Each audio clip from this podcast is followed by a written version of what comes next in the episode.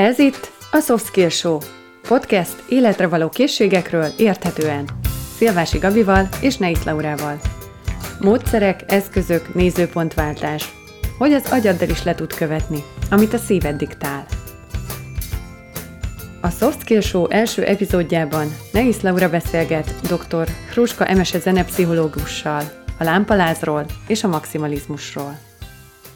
doktor Hruska Emese zenepszichológus. Kutatási területe a lámpaláz és a maximalizmus. kétezer-tizenkilencben a londoni Roehampton Egyetemen szerzett doktori fokozatot, miközben a Magyar Tudományos Akadémia szociálpszichológiai kutatócsoportjának volt a munkatársa. Jelenleg a Károli Gáspár Református Egyetem pszichológia szakán tanít, és hamarosan indul saját angol és magyar nyelvű podcastje, amelyben a sikeres karrier hátteréről beszélget szakemberekkel a zene, a művészet és a tudomány területéről. Emesével a maximalizmust boncolgatjuk. Beszélgetünk arról, hogy meddig egészséges, és mitől válik egészségtelenné a maximalizmus. Miből fakad, és hogyan tudod megváltoztatni. Azt is körbejárjuk, hogy szülőként, tanárként milyen felelősségünk van abban, hogy a diákoknál, gyermekeknél hogyan alakul a maximalizmus. Mit gondolnak saját teljesítményükről, tudnak-e reálisan célokat kitűzni, reálisan felmérni a képességeiket, és hogyan tudjuk azt elkerülni, hogy felnőttként azzal küzdjenek, hogy mindig azt érzik, hogy soha semmi nem elég jó. Beszélgetünk a mentális felkészülésről is, nem csak a lámpaláz tükrében. Nagyon örülök, Emese, hogy itt vagy, és olyan stílusos, hogy az első lámpalázas interjút, azt pont veled készítem, mert emlékszem, hogy amikor találkoztunk, akkor nekem ez még sehol nem volt a képben. Egy Live Your Legend meetupon meséltél róla, hogy a lámpalázból írod a doktoridat, és akkor ajánlottam én neked az en el pét, hogy az milyen jó eszköz lesz arra, hogy tudjál segíteni azoknak, akiknek akarsz. Na, és azóta mi minden történt veled, és pontosan mivel is foglalkozol? Mi az a zenepszichológia? Hát amikor mi találkoztunk, szerintem az kétezer-tizenöt volt, az öt éve volt. Igen, azóta befejeztem a doktorimat, és mi az a zenepszichológia? Igazából két ága van. Az egyik azt vizsgálja, a zenének milyen hatása van akár az emberekre, de akár a tehenek tejtermelő képességére is. De most engem ez az oldal annyira nem érdekelt. A témavezetőm az részben kutatta azt is, hogy igen, a zene az milyen hatással van, meg milyen zenehallgatási szokásai vannak a fiataloknak, hogy megnyugtassák magukat, milyen zenéket vesznek elő. Nagyon érdekes kutatások vannak, de én nem ezzel foglalkoztam, mert a zenepszichológiának van egy olyan ága is, ami pedig a zenészeknek a pszichológiájával foglalkozik, uh-huh. és engem ez mindig ez érdekelt. Ez olyasmi, mint a sportpszichológia, uh-huh. csak most már zenészekre adaptálva. És rengeteg anyagot, kutatásokat, praktikákat veszünk át a sportpszichológusoktól, mert amíg az már a hetvenes években a virágkorát élte, a sportpszichológia, uh-huh. a zenepszichológia az utóbbi maximum húsz évben jött elő. Uh-huh. De inkább tíz. De legalább már. Már van. És a te kutatási területed egész pontosan a maximalizmus, perfekcionizmus. Melyik mi és mi a különbség egyáltalán?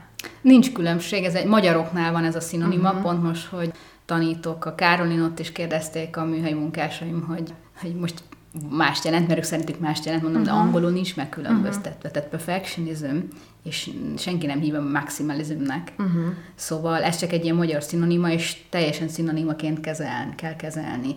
Viszont abban el lehet vonatkoztatni, hogy igenis a perfekcionizmus nem szükségszerűen rossz. Uh-huh.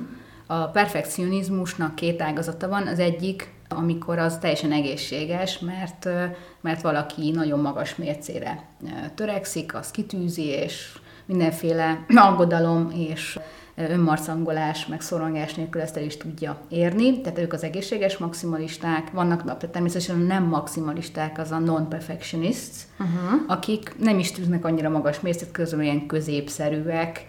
Egyébként vannak olyan kutatások, amik azt mutatják, hogy a nem maximalistáknak a mentális jóléte nem olyan jó, de vannak olyanok, akik pont mást találtak, és azt mondták, hogy igen, ők, mivel hogy nem annyira szorong a nekem miatt, hogy mit, hogyan teljesítettek, ezért nekik meg jó mentális jólétük. Ez attól függ, hogy mivel mérik, hogy mérik, de én látom mind a kettőben a rációt, hogy a nem maximalista miért lehet boldog, vagy éppen boldogtalan.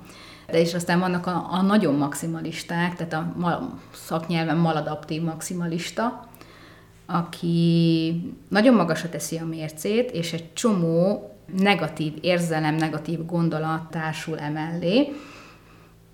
Ezek például, amikor egy maximalista nem elégedett a teljesítményével. Soha, Soha az életben, még hogyha a visszajelzések is azt mondják, hogy nagyon jó volt, tehát száz százalékot megcsinálta, nem érzi uh-huh. azt úgy, még ha tudja is, logikusan, úgy az eszével, de érzés uh-huh. szintjén nem megy, hogy ezt átérezze és jól érezze magát.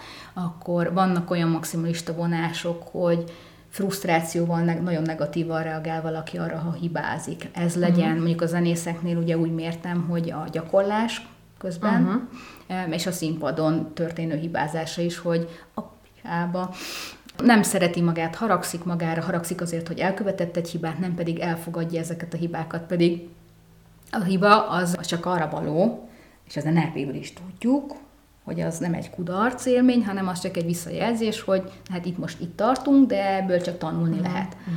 De a maximalista ezt nem tudja. És azok, akik nyilván kezel, akik elmentek terápiára, vagy bármiféle segítséget kerestek, azok akár kognitív viselkedésterápiával, vagy en el pé-vel, vagy bármi mással végül is tudatos önismerettel, csomó minden lehet ezen javítani. Röviden összefoglalva, a maximalizmus nem szükségszerűen rossz. Igen, én is ezt szoktam mondani a lámpalázra, mert hát azok, akiket megbénít, azok azt hiszik, hogy rossz, és meg kell tőle szabadulni, meg le kell győzni, meg ez a, az általános kommunikáció, és ez a két szó kapcsolódik össze, hogy győzd le a lámpalázad, meg szabadulj meg tőle. És hogyha erre törekszenek, akkor szükségszerűen csalódnak, hiszen ugye akik meg szeretnek emberek előtt akár beszélni, táncolni, énekelni, tudják, hogy kell az a felfokozott lelkiállapot, hogy kihozzuk magunkból azt, ami úgy igazán akkor ott, ó, ott kell. És hogyha nem azt a lelkiállapotot kapjuk fellépés előtt, hogy olyan, mintha átmennék az utcán, tök mindegy, vagy kimegyek százötven ember elé beszélni, akkor persze, hogy csalódni fogok. Szóval azt szoktam mondani, hogy szerintem az egyik oka a lámpaláz legyőzés, tehát hogy ennek a A kudarca az, az paradox módon pont az, hogy le akarja győzni, mert csalódni fog, mert azt nem is kell, és ezért hívom én szelídítésnek ezt. Nagyon jó, hogy ezt mondod, és ráadásul pont ugye én is elkezdtem egy podcastot, és ez megint egy nagyon vicces dolog, hogy teljesen egyszerre kerestük most meg Igen. egymást, amikor én beírtam a keresőbe, hogy milyen podcastot, hol érdemes, milyen platformon érdemes mutatni, erre te rá meghívtál, hogy akkor jönnék erről beszélgetni. Na mindegy, és múlt héten egy amerikai, egy philadelphiai kollégával podcastoltam, aki kognitív, nem tudom pontosan magyarul, Acceptance and Commitment Therapy, tehát elfogadás és... Uh-huh. commitment, tehát amikor valaki elköteleződés, tehát uh-huh. elfogadás és elköteleződés terápiával foglalkozik, ennek ő egy szakembere. Neki is van doktoria, hihetetlen tudása van a szakirodalomról, főleg lámpaláz terén, és azt mondta pontosan, hogy pont ez a terápia arról beszél, hogy ez nem lehet úgy venni, hogy nem létezik, akkor a szőnyeg alá söpröd a problémát. Mm. Attól még létezik, hogy mm. nem látjuk, vagy nem beszélünk róla. Ez olyan, mint a családokban is vannak tabu témák. Mm. Saját magunkban is tabu témákat kreálunk azzal, hogy úgy teszek, mint én nem vagyok lámpalázos, nem a fenét. Mm. Mm. Tehát, hogy a, a tudatalatti, vagy a nem tudatos, az a tudattalan azt tudja viszont, és a, ez teljes mértékben hat a testre, a fiziológiára. Mm. És viszont a szelídítése, ahogy ezt te hívod, vagy az elfogadása, hogy ez a terápiás uh-huh. módszer hívja, uh-huh. arról beszél, hogy elfogadom azt, amilyen vagyok. Elfogadom a gondolataimat, elfogadom az érzéseimet. Uh-huh. És azzal, hogy nem akarok más lenni, mint amilyen vagyok, már sokkal nyugodtabb leszek. Uh-huh. Így van, tényleg, és az én kép, mint olyan, az azért elég rendesen meghatározza. Én azt szoktam mondani, hát én ugye nekem főleg a nyilvános beszéd a lámpalázzal kapcsolatos szakterületem, neked meg a zene, hogy három fő részből áll össze, és mindegyik hat a másikra. Az egyik az az, hogy önmagaddal hogy vagy, Aztán az, hogy az a téma, amiről beszélned kell, az mennyire a tiéd, mert sokkal könnyebb egy olyanról, ami a szívem csücske, mint egy olyanról, ami ff, fogalmam sincs róla, de kell róla beszélnem. Hát nem fogom magam jól érezni, hiába vagyok rutinos. És a harmadik pillér, az pedig a technikai tudás. Mennyire vagyok rutinos, mennyire tudom azt, hogy hogy kell szemkontaktust tartani, hogy érdemes elkezdeni egy beszédet, hogy kell befejezni, szüneteket tartok, stb. És hogyha ez a három bármelyik is erősödik, javul, az hatni fog a másikra is. Hiszen ha én jobba vagyok magammal, akkor könnyebben nyúlok olyan témához, amit tényleg szeretek, és akkor, akkor szívesebben gyűjtök tapasztalatot is, mert szívesebben beszélek emberek előtt. Oda-vissza hatnak ezek a dolgok. De hogy akkor most vesézgessük kicsit ezt az én kép témát, mert ez szerintem mind a kettőnknek közös meg. Igen, amikor most ugye a, a podcast előtt ugye elkezdtünk így beszélgetni, hogy mi, mi, ki mit gondol, ugye mondtam azt, hogy saját tapasztalatból is, meg az olyan professzionális tapasztalataimból is tudom, amikor mondjuk hegedűt tanítottam gyerekeknek, vagy egyáltalán beszélgetek zenészekkel, akkor észrevettem azt, hogy az én kép, tehát hogy ki minek hiszi magát, milyennek látja magát, mit gondol magáról, az olyan hihetetlenül befolyásolja a személynek a viselkedését és a gondolkodását, hogy innen kezdődik már az, hogy valaki szorong, vagy nem szorong, vagy mer, tud, mer-e, és tud-e teljesíteni, elhiszi-e, hogy meg tud valamit csinálni, vagy nem. Tehát az én hatékonyság is benne van.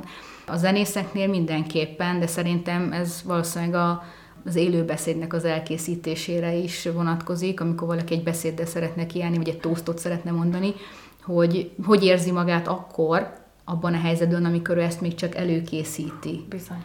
Tehát, hogy akkor is jó, hogyha elfogadod magad. Uh-huh. Fölö, és visszatérünk arra, hogy a perfekcionista meg nem fogadja el magát, mert, mert frusztrációval reagál arra, hogy uh-huh. hibázik. Tehát, hogyha valaki elfogadja azt, hogy ilyen vagyok most, nem tudok se többet, se kevesebbet, ennyit tudok, akarom ezt csinálni? Igen. Akkor uh-huh. meg boldogulja kezdett. Mindenki ugye addig nyújtózkodja, amíg a takarója ér, itt ugyanúgy érvényes. Hogy ne akarjál többet. Ne akarj hosszabb takarod, mert ennyit van. Viszont azt meg ismerd be, vagy, vagy vizsgáld meg, hogy elége az. Vagy ha úgy döntesz, hogy nem elég, akkor, meg, akkor ne csináld. Uh-huh. Vagy hogy hogyan tudsz nagyobb takarót, hogyha akár hát, a gyakorlat... kezd el varni a takaródat, úgy hogy van. Nagyobb legyen. Igen. Tehát a, a kezd el varni az azt jelenti, hogy most ezzel, hogyha megállod ezt a helyzetet, tehát egy kihívást, nem problémát, egy kihívást tűzöl ki magad elé, egy következő lépcsőt, és arra fellépsz, akkor, akkor valamit hozzátettél a takarót hosszúságához, és hogy azért érdemes kipróbálni magunkat bizonyos dolgokban, mert hogyha vágyunk rá, akkor azt mondhatjuk, hogy á, inkább nem, de akkor meg ott jön majd az, hogy mert a másik már csinálja, hogy, hogy olyan jó, hogy nem igaz, de annyira nem is jó, de mégis csinálja. Persze, hogy csinálja, mert ő, ő ezekkel megküzdött magában, mindenki megküzd magában, tehát még a legmagabiztosabbnak tűnő embernek is biztos, hogy belül vannak olyan gondolatai, amitől elbizonytalanodna. Sőt, el is bizonytalanodik, csak én is azt szoktam mondani, hogy a félelem, meg hát nem csak én, mások is, hogy a félelem az nem az, hogy nem, vagy illetve a bátorság az nem azt jelenti, hogy nem félsz, hanem hogy a félelmed ellenére is cselekszel. Igen. Miből fakad a maximalizmus? Miért válik bizonyos ember jóféle maximalistává? És mi ez? Mi volt a szó? Maladaptív? Maladaptív, tehát egészségtelen. Uh-huh. Maximalista.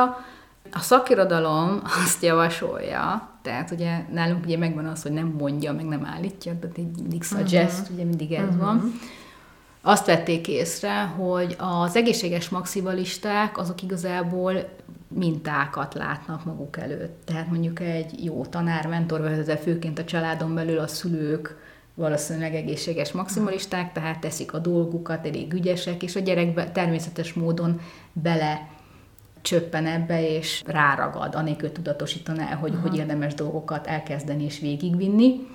Az egészségtelen maximalista, a maladaptív maximalistákat viszont kontrollálják, tehát ott már tanulás tanítás és tanulás, tehát kondicionálás módján alakul valakiben ki az egészségtelen maximalizmus, amikor sokat tiltanak, sokat kontrollálnak, még akár jó hiszemből is, amikor az anyuka annyira jót akar a gyerekének, és nem vesz észre, hogy a, a szabadságát, a terét beszűkíti a gyereknek, és bizonytalan lesz, a kompetenciaérzete nem lesz olyan jó, nem érzi azt, hogy empatikusak vele, hogy teljes mértékben tényleg megértenék azt, hogy ő mégis mire vágyik, és egy ilyen, ilyen bizonytalanság alakul ki benne, és megtanulja azt is, hogy saját maga munkájára negatívan reagáljon, mert hát a saját édesanyja is azt mondta, hogy hát jó-jó, de lehetne jobb is. Amikor uh-huh. a doktorimhoz csináltam az interjúkat, akkor ezek a zenészek, néhányan, akiknek ilyen anyukájuk volt, abszolút nagyon sokszor följött az interjú során, hogy mindig ez volt, hogy that's good, but you can do better. Huh. Meg, meg ilyenek, ami... ami frusztráltság érzetet ad mindenképpen, és ez a, ez, a, ez a nő, ez a lány, hát akkor még lány voltam, ugye amikor kicsi volt, mondta, hogy iszonyatosan rossz érzés volt az anyukájától folyamatosan, folyamatosan ezt hallani, és amikor felnőtt fejjel visszament, és azt mondta az anyjának, hogy de anya, azt tudta, de hogy igazából ez nekem nagyon rossz volt, az anyukája teljesen összeroskadt, és mondta, lányom, de hát én nem akartam rosszat, miért nem mondtad, mert úgyse értetted volna. Uh-huh. Hogy megválaszoljam nagyon röviden a kérdésedet, egyszerűen az van, hogy a maladaptív maximalizmus az a társaságnak, az embernek a környezet, a szociális környezetéből alaknak hatására alakul uh-huh. ki. Nagyon szigorú tanár, akár mondjuk, aki, főleg a hangszereseknél, ugye hát éveken keresztül egy tanárhoz járnak, és hogyha ez egy iszonyatosan kritikus, de nem pozitív kritikus, uh-huh. tehát nem, egy, nem konstruktív uh-huh. visszajelzést ad, hanem inkább csak az a leszólogató, de nem adja meg az alternatíváját annak, hogy uh-huh. ha nem így, akkor mutasd már igen. meg, hogy hogyan, akkor ez iszonyatosan be tudja kondicionálni uh-huh. az embernek az agyát, mert igazából az agyban neuronok vannak, mindig szoktam mondani, hogy nem vagyok neuropszichológus, meg nem értek hozzá, se kognitív pszichológus nem vagyok, annyit tudok, én nagyon laikus nyelven elmondani, hogy az agyban idegpályák vannak összekapcsolva, és ez olyan, mint egy útrendszer, mondjuk egy országban, uh-huh. és vannak, a, vannak az autópályák, meg vannak a földutak, és abból lesz egy autópálya, amit nap, nap mint nap használunk, és hogyha valaki negatívra van beállva, az neki az autópályája, és ezek, ezek el tudnak halni, vagy el tudnak vékonyodni ezek az utak, és meg tudjuk erősíteni azokat, a,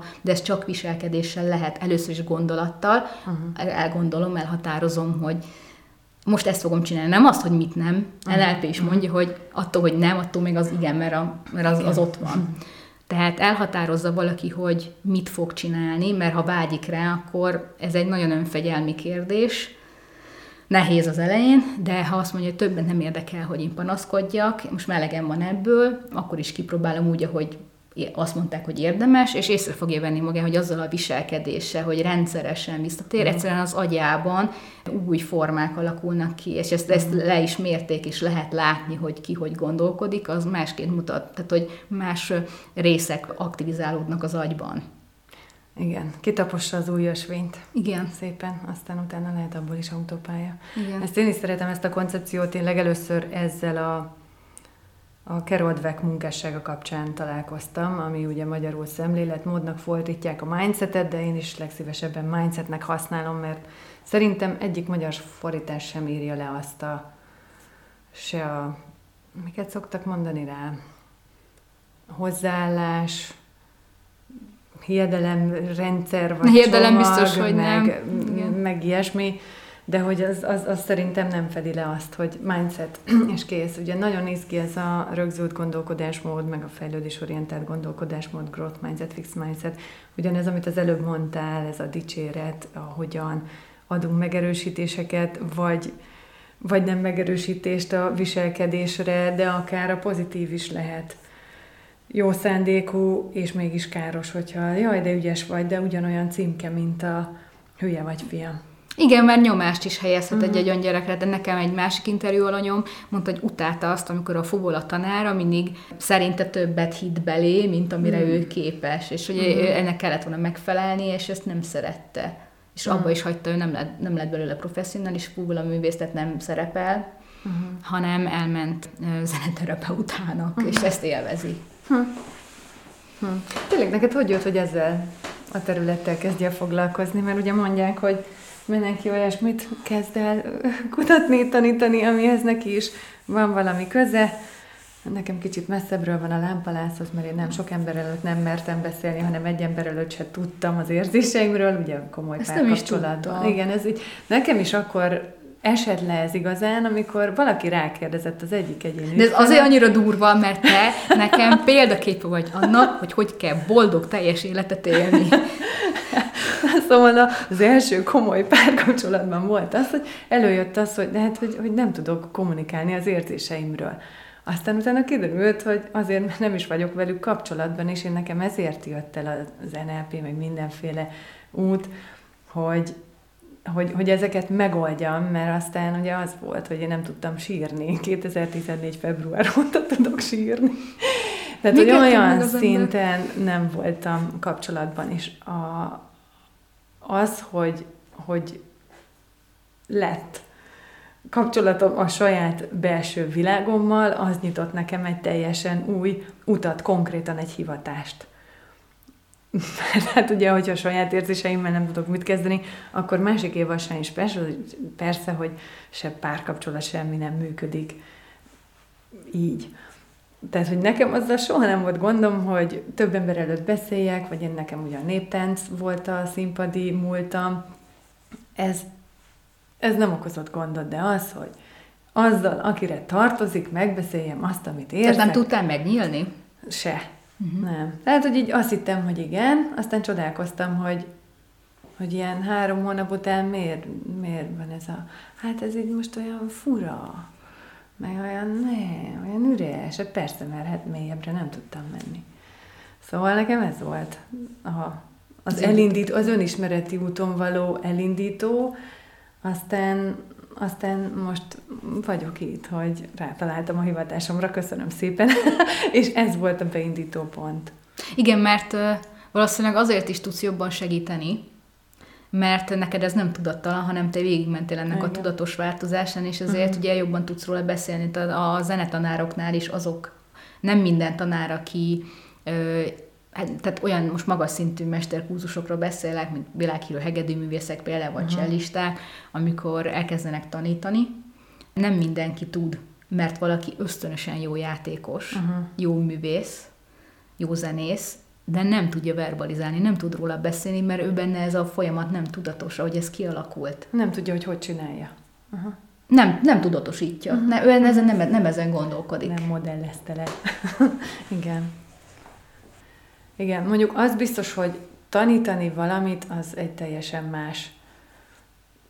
Hát szintén meg... Óriási reflexiót igen. kíván, Ön hogy valaki igen. önreflexiót is, meg egyáltalán a szakmára és a tudásra való reflexiót. Ahhoz, ahhoz hogy te tud tanítani, te olyanokra is kell, hogy gondolj, ha jól akarod tanítani, amire aki csinálja, nem is kell, hogy gondoljon. Igen, igen. Igen. Sőt, az a jobb, hogyha neki nem is mondod el fed bizonyos szinten, hogy neked most erre gondolnod kell, majd én tudom, hogy mit mondjak neked, mit mondjak, Persze. hogyan mondjam, és mikor mondjam. Persze, csak összehasonlításként azok, akik Igen. csak mondjuk, mondjuk az, hogy te tanítanál, tanítasz egy, még valakit beszélni, vagy ö, nyilvános beszédre, uh-huh. az, aki csak csinálja, de nem tanítja, az, az másként szemléli ezt az egészet. Igen. Igen, ezért egyébként gyakran volt már olyan, hogy jöttek nagyon rutinos előadók mondjuk tréningre vagy workshopra, és akkor mindig ott volt bennem, hogy mit tudok neki adni én. Aztán mindig kiderült, hogy nem, lett, tudok, nem jött volna el, ha valamit nem akar persze, kapni. Persze, persze, mindig lehet csiszolni, végtelenségig lehet fejlődni. Egyrészt, másrészt meg pusztán az, hogy kívülről nézel valakit, az is, de aztán tényleg az, hogy hogy uh, most mit akartam ez a, ja igen, hogy, hogy ez a mit tudok neki adni én, mert hogy hát ő sokkal többször, meg sokkal több ember előtt, meg tudom, de hogy nekem ugye nem az a, a feladatom, hogy én jobb legyek abban, amit ő csinál, hanem abban legyek jó, amit én csinálok. Hogy visszajelzést, meg útmutatást adjak neki, hogy nézd, ha még ezen csiszolsz egy picikét, azt így csinálod, akkor, akkor azzal még, még többet tudsz dobni. Amikor úszni tanultam, akkor volt ez az első ilyen nagyon nagy felismerésem. Igazából az volt az első ilyen egyéni tanulás felnőtt fejjel, ami már meglehetős önreflexióval történt, hogy Bogi barátnőm, aki tanított, ő tanított úgy, hogy akkor azt, és úgy mondta, hogy én nekem abban a pillanatban az úgy rengeteget segített. És én mindig is csodáltam az ilyen tanárokat, és én azt akartam, hogy, hogy, hogy meg akartam tudni, hogy ezt hogy kell, ezt hogy csinálják, aztán, aztán kiderült, hogy egész jól tudom én is csinálni, de hogy nem tudatos lett, vagy nem tudatosan indult ez, hanem csak úgy kezdtem ráérezni, és aztán utána volt az, hogy ja, de hogy azt csinálom, amit én ezt így annyira csodáltam, meg szerettem mindenki másban, hogy ezt így, ha ezt hogy csinálod, de hogy a saját területemben én is meg tudom tenni. És én azoktól szeretek tanulni, akik ezt szintén meg tudják tenni, például a balettmesternőm is, akit, akit nagyon szeretek, ő is úgy tanít, hogy mindig érzi, hogy kinek mit kell mondani ahhoz, hogy meg tudja lépni a következő fejlődési lépcsőt a saját szintjén, mert hogy nem mindenkinek ugyanaz. Főleg egy csoportos. Meg nem mindenkinek ugyanaz a, az igénye arra, hogy hogy tanítsák őt. Pontosan, igen. Hát igen, mert valaki bírja ezt a kemény osztó stílust, és nyomás alatt nő a pálma, hát én nem az vagyok. Engem is így jobb emberi szóval, meg hát nem azt mondom, hogy pátyolgatni, de mert a kihívásokat szeretem, de azért, de azért ne üvöltsék le a fejemet. Ja. Ja, igen, ott, onnan kanyarodtunk egy jó nagyot, hogy honnan jött neked, hogy ezzel kezdtél foglalkozni? Nyilván, most nem utánozni akarlak, de én nekem is teljesen személyes élményem volt erre. Nagyon-nagyon rossz élmények voltak erre. Ezt mostanában nem szoktam titkolni, hogy én tizenegy éves koromtól egész a gimnázium végig én nem tudtam beilleszkedni. Utána meg már az volt a bajom, az a nyolc év, az annyira hosszú volt, hogy már az egyetem alatt sem tudtam igazán saját magam lenni, tehát, hogy így most így belegondolok, harminckilenc évesen nekem legalább két évtized elment úgy az életemből, hogy nagyon-nagyon nem voltam jól. Hm. És uh, elmentem külföldre, és szerencsére ott nagyon-nagyon, az, az ilyen isteni beavatkozás volt, hogy milyen emberekkel találkoztam, ahogy elkezdtek olyan, tehát elfogadták, és segíteni akartak, de türelemmel segítettek, és megtanultam újra hát kezdeni, nem is értékelni, még csak kezdeni értékelni magamat, meg, meg, meg láttam azt, hogy vannak emberek, akik engem meg akarnak, és meg is tudnak érteni. Ez az volt, hogy én hegedültem egészen hét éves korom óta. Én nagyon sokat gyakoroltam, én tizenkét éves koromban kb. Én napi négy órákat nyomtam. Most, hogyha én egy megfelelő környezetben vagyok, egy olyan mentor van mellettem, aki észreveszi, hogy nekem lelkileg problémáim vannak, valami iskolában probléma van, nem, nem érzem jól magam, a szüleim házassága nem volt jó, tehát egy csomó minden, ami rajtam volt, és én ezt vittem. Én nem tudtam úgy teljesíteni, és azért tudom azt, hogy már a felkészülés során is mennyire fontos, hogy valaki mire gondol, vagy hogy érzi magát. Az, hogy nekem volt-e lámpalázam ki, kiállni színpadra, nekem a mai napig nem nagyon van. Bennem van ez a, ez a spitz, tehát kicsit ilyen erő, ami segít összeszedni a gondolataimat. Uh-huh. Néha meglepődöm, hogy miket tudok mondani, de hogyha nem lennék úgy felturbózva, akkor nem is jutna eszembe, sokkal gyorsabban vág az agyos, a memóriám is jobban működik. Nekem a szorongás, ráadásul ezt a, ezt a pszichológussal, ő mondta nekem, Emese, neked teljesítményszorongásod van, ami más, mint a lámpaláz. Tehát, hogy nekem akkor volt szorongás, amikor valamire fel kellett készülni. Uh-huh. Mert, mert, mert nem gondolom azt, hogy én jó vagyok, tehát élve uh-huh. megbélyegeztem magam, és az, ez a zene, vagy röviden összefoglalom, ez a zenepszichológia onnan jött, hogy hiába gyakoroltam nagyon sokat, nem éreztem azt, de én tudtam, én éreztem, hogy nem tudok magam lenni, nem tudok uh-huh. olyan jól, én éreztem, hogy tudnék jobban, de nem tudtam magam elengedni. Tehát feszül, feszültek az izmaim, feszült, merevek voltak az izületeim, nem tudtam szabadon játszani, azért, mert szociális szorongásom volt. Hm. Tehát, hogy szociális fóbiám volt igazából, attól, hogy engem nem fogadnak el, miközben nem igaz, csak mert egy nagyon régi emléket hordoztam magamban, még mindig. Hm. Kim voltam Nagy-Britanniában, mondom, hát jó lenne nem csak úgy dolgozni, hogy csak pénzem legyen, hanem valami olyan munka kéne, amiben még baromi sokat fejlődök. És láttam így, kerestem állásokat, és láttam hirdetéseket, hogy pé há dé ösztöndíjak, meg mit tudom én.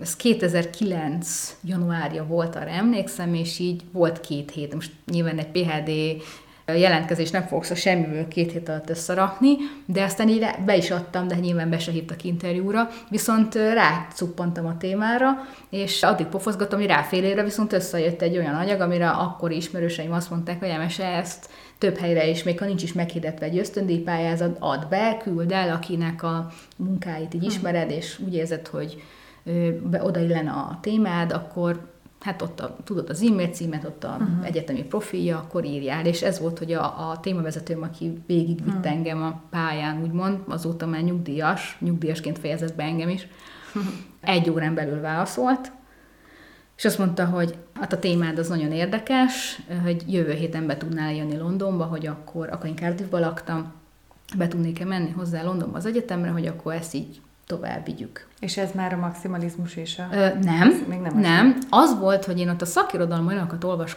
olvasgattam, hogy ez az önreflexiós, ez a self-regulated learning. Amikor ez, ez igazából gyakorlatilag úgy néz ki, hogy bárki, most legyen az felnőtt vagy gyerek, tudja magáról, hogy tehát tudja magát követni, tudja, tudatosítja, hogy hibázott, mint egy pici aha. elsős, írja a kis A betűjét, és tudja, hogy az nem sikerült úgy, és akkor megpróbálj még egyszer. Ehhez kell egy jó adag énhatékonyság, jó adag önbizalom, aha. hogy te egyáltalán merj, merj ilyet dönteni valami felől. És akkor a Zimmermann, aki ezt kutatta, meg ezt az egészet, ő kezdte ezt a self-regulated learning-et kutatni, volt egy olyan mondat, amiben úgy belekötöttem, és ez tetszett a témavezetőmnek, hogy mert azt mondja Zimmermann, hogy a, a, az önreflexiós tanulóknak magas az énhatékonysága. De honnan jön az az énhatékonyság? Hmm. Hát most ez magas, de beszéljünk már arról is, hogy ez hogy alakul ki, vagy hogy nem uh-huh. alakul ki, miért nem alakul ki. Uh-huh. És akkor ezzel vettek engem fel, ezzel a témával, és én olvastam az irodalmat, és én belefutottam a maximalizmusba, és akkor éreztem, mert, mert annyi minden érdekelt engem.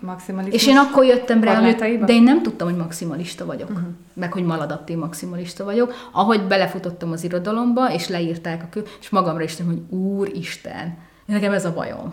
Hmm. És azért, mert ugye nem fogadtak el, és már mindennel kompenzálni akartam, de vastagon túl teljesítettem dolgokat abban, ami érdekelt. Nyilván a fizika, meg a matematika annyira nem érdekelt az iskolában. Ez is közös bennünk. De, de a zenében, meg ami, az, vagy az irodalomban, meg a történelemben, hmm. tehát, és annyira komolyan vettem dolgokat, hogy már, hogy már nem tudtam jól teljesíteni miatta. Hmm. És, és ez innen indult, hogy akkor, akkor megértettem magamat, és ami elérhető volt még a neten, vagy vettem könyvet is, és akkor a tanárom az itt teljesen el volt halva, hogy így mindenféle előképzettség nélkül, meg a másik, a második témavezetőm is mondta, hogy itt vannak valaki, elvégzi a zenepszichológia, a mesterszakot, és akkor gondolkoznak meg minket, kérdeznek, hogy miből kéne pé há dézni, pedig szeretnének, te meg ide jössz az utcára, és azt mondod, hogy tessék. És akkor ezt hogy csináltam? És mondtam, hogy life?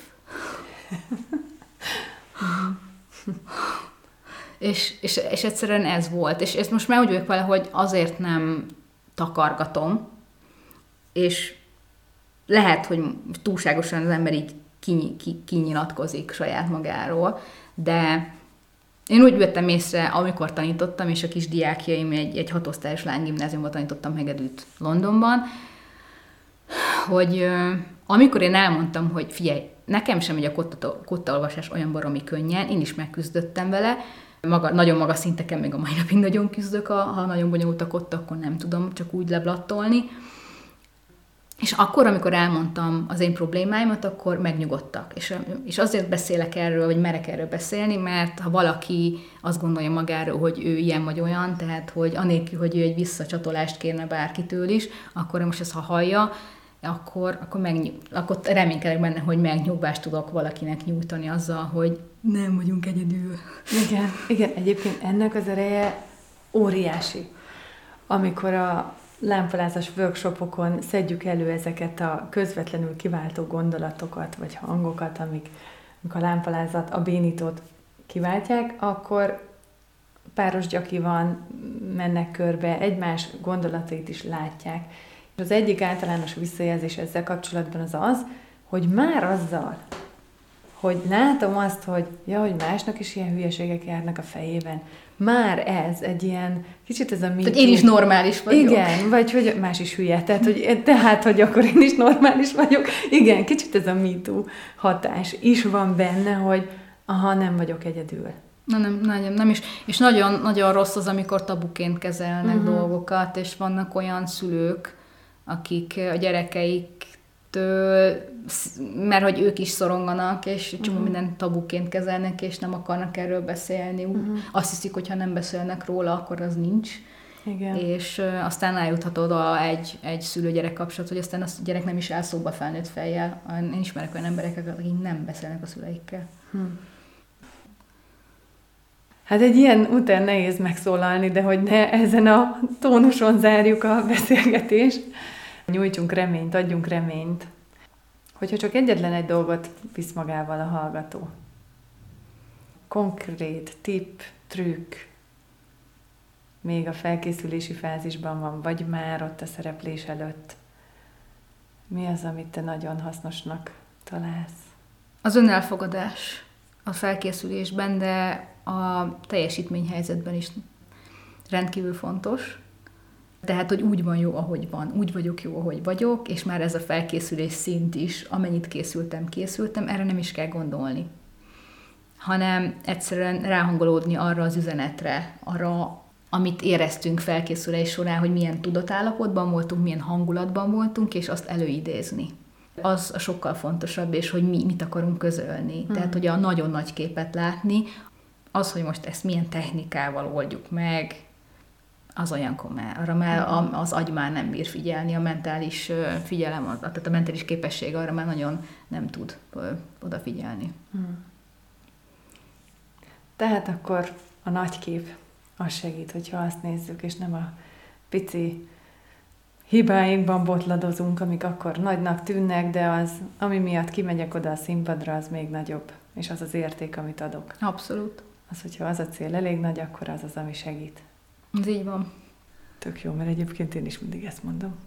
Hogyha a technikai oldalával foglalkozunk, akkor a problémákra fogunk figyelni, ha pedig a nagy képet, akkor pedig tényleg az üzenetre. És amikor az üzenetre figyelünk, az egónk nincs benne. Nem figyelünk az egónkra, nem fog betörni a csapóajtón, hogy rám miért nem figyelsz, hanem esélyt sem adunk arra, hanem a figyelmünk tényleg a lényegre, a valódi feladatra irányul. És az a feladatom, hogy én kiálljak, most beszéljek, zenéljek, táncoljak, mindegy, de nem az a feladatom, hogy magammal foglalkozzak. Tehát amikor az üzenetünkre figyelünk, akkor ez az üzenet sokkal jobban, sőt csak akkor tud átmenni, amikor erre gondolok, erre koncentrálok, és az, hogy ezt hogy csinálom, az úgy magától elmegy. Ha megbeszéltük volna, hogy egyébként én is mindig ezt mondom, sem mondhatod volna tényleg jobban. Nem, és azért örülök, hogy te, aki ezzel foglalkozol, és tanítod, és így egyetértünk, meg ugye más szakemberek is egyetértenek ebben, akkor, akkor már csak igaz. Igen, meg egyébként az is izgi, és azért is különösen örülök, hogy ez az első beszélgetés, ez pont veled van, mert hogy te a kutatásaiddal ugyanoda jutottál, mint amit én a nem kutatásaimmal, hanem a gyakorlati tapasztalatból, hogy amikor így előszedjük azokat, hogy oké, okay, milyen hiedelmek tartják azt a viselkedést és azt az érzelmi állapotot a helyén, azt hogyan tudjuk megváltoztatni, meg hogy konkrétan mik azok a gondolatok, amik kiváltják, és egyébként meg kísértetiesen hasonlít az összes gondolat a bénító lámpaláznál az, hogy mi van, ha elrontom én? Semmi. Én. Mi lenne? Egyrészt semmi. egyrészt semmi, de másrészt meg mi van, ha elrontom én? Mi van, ha jaj, miért nem készültem többet? Én. Én, én, én, én, én, én, én. Aki meg, ugye ez a, te úgy hívtad, hogy ez a jó kis pic, meg valamilyen másmilyen szót is használtál, ez a felfokozott érzelmi állapot, ez van, ők meg mindig arra fókuszálnak, hogy mi az az érték, amit adok nekik, kifelé. Akkor elmondok még most valamit. Na. Nagyon érdekes volt a kutatásom, ugye három fázisból állt. Az elsőben voltak ilyen felfedező interjúk, hogy egyáltalán mi foglalkoztatja uh-huh. a zenészeket ez ügyben. Utána megcsináltam ez alapján a kérdőívet, amit kétszáz, hát két, majdnem háromszázan töltöttek ki, és utána pedig ezekből választottam ki embereket, akik hajlandók voltak egyáltalán erről beszélni, és tényleg világhírű énekeseket is sikerült meginterjúvolnom. És ami nagyon érdekes volt, hogy azok, akik, ugye kettő volt, aki lámpalázos volt a hétből, és öten voltak, akik nem, vagy nagyon minimálisan, uh-huh. és így vagy úgy, arról beszéltek, hogy ők arra koncentrálnak, amikor kiállnak a színpadra, hogy több, szó, többen is az ötből mondták, hogy ajándékot szeretnének adni a közönségnek. Abszolút nem arra koncentráltak, hogy ők hogyan játszanak technikailag, hogy ők, ők hogyan koncentráljanak, semmi, a közönségre figyeltek. És teljesen elf- arra koncentráltak, hogy nézzétek meg, itt az a sok ember, ami nagyon érdekes volt, egy, lant, egy barokk lantművész azt mondta, hogy ő úgy gondolja, hogy abban van felelőssége, hogy őneki ez a hivatása, őneki ez a munkája, ő ebből él.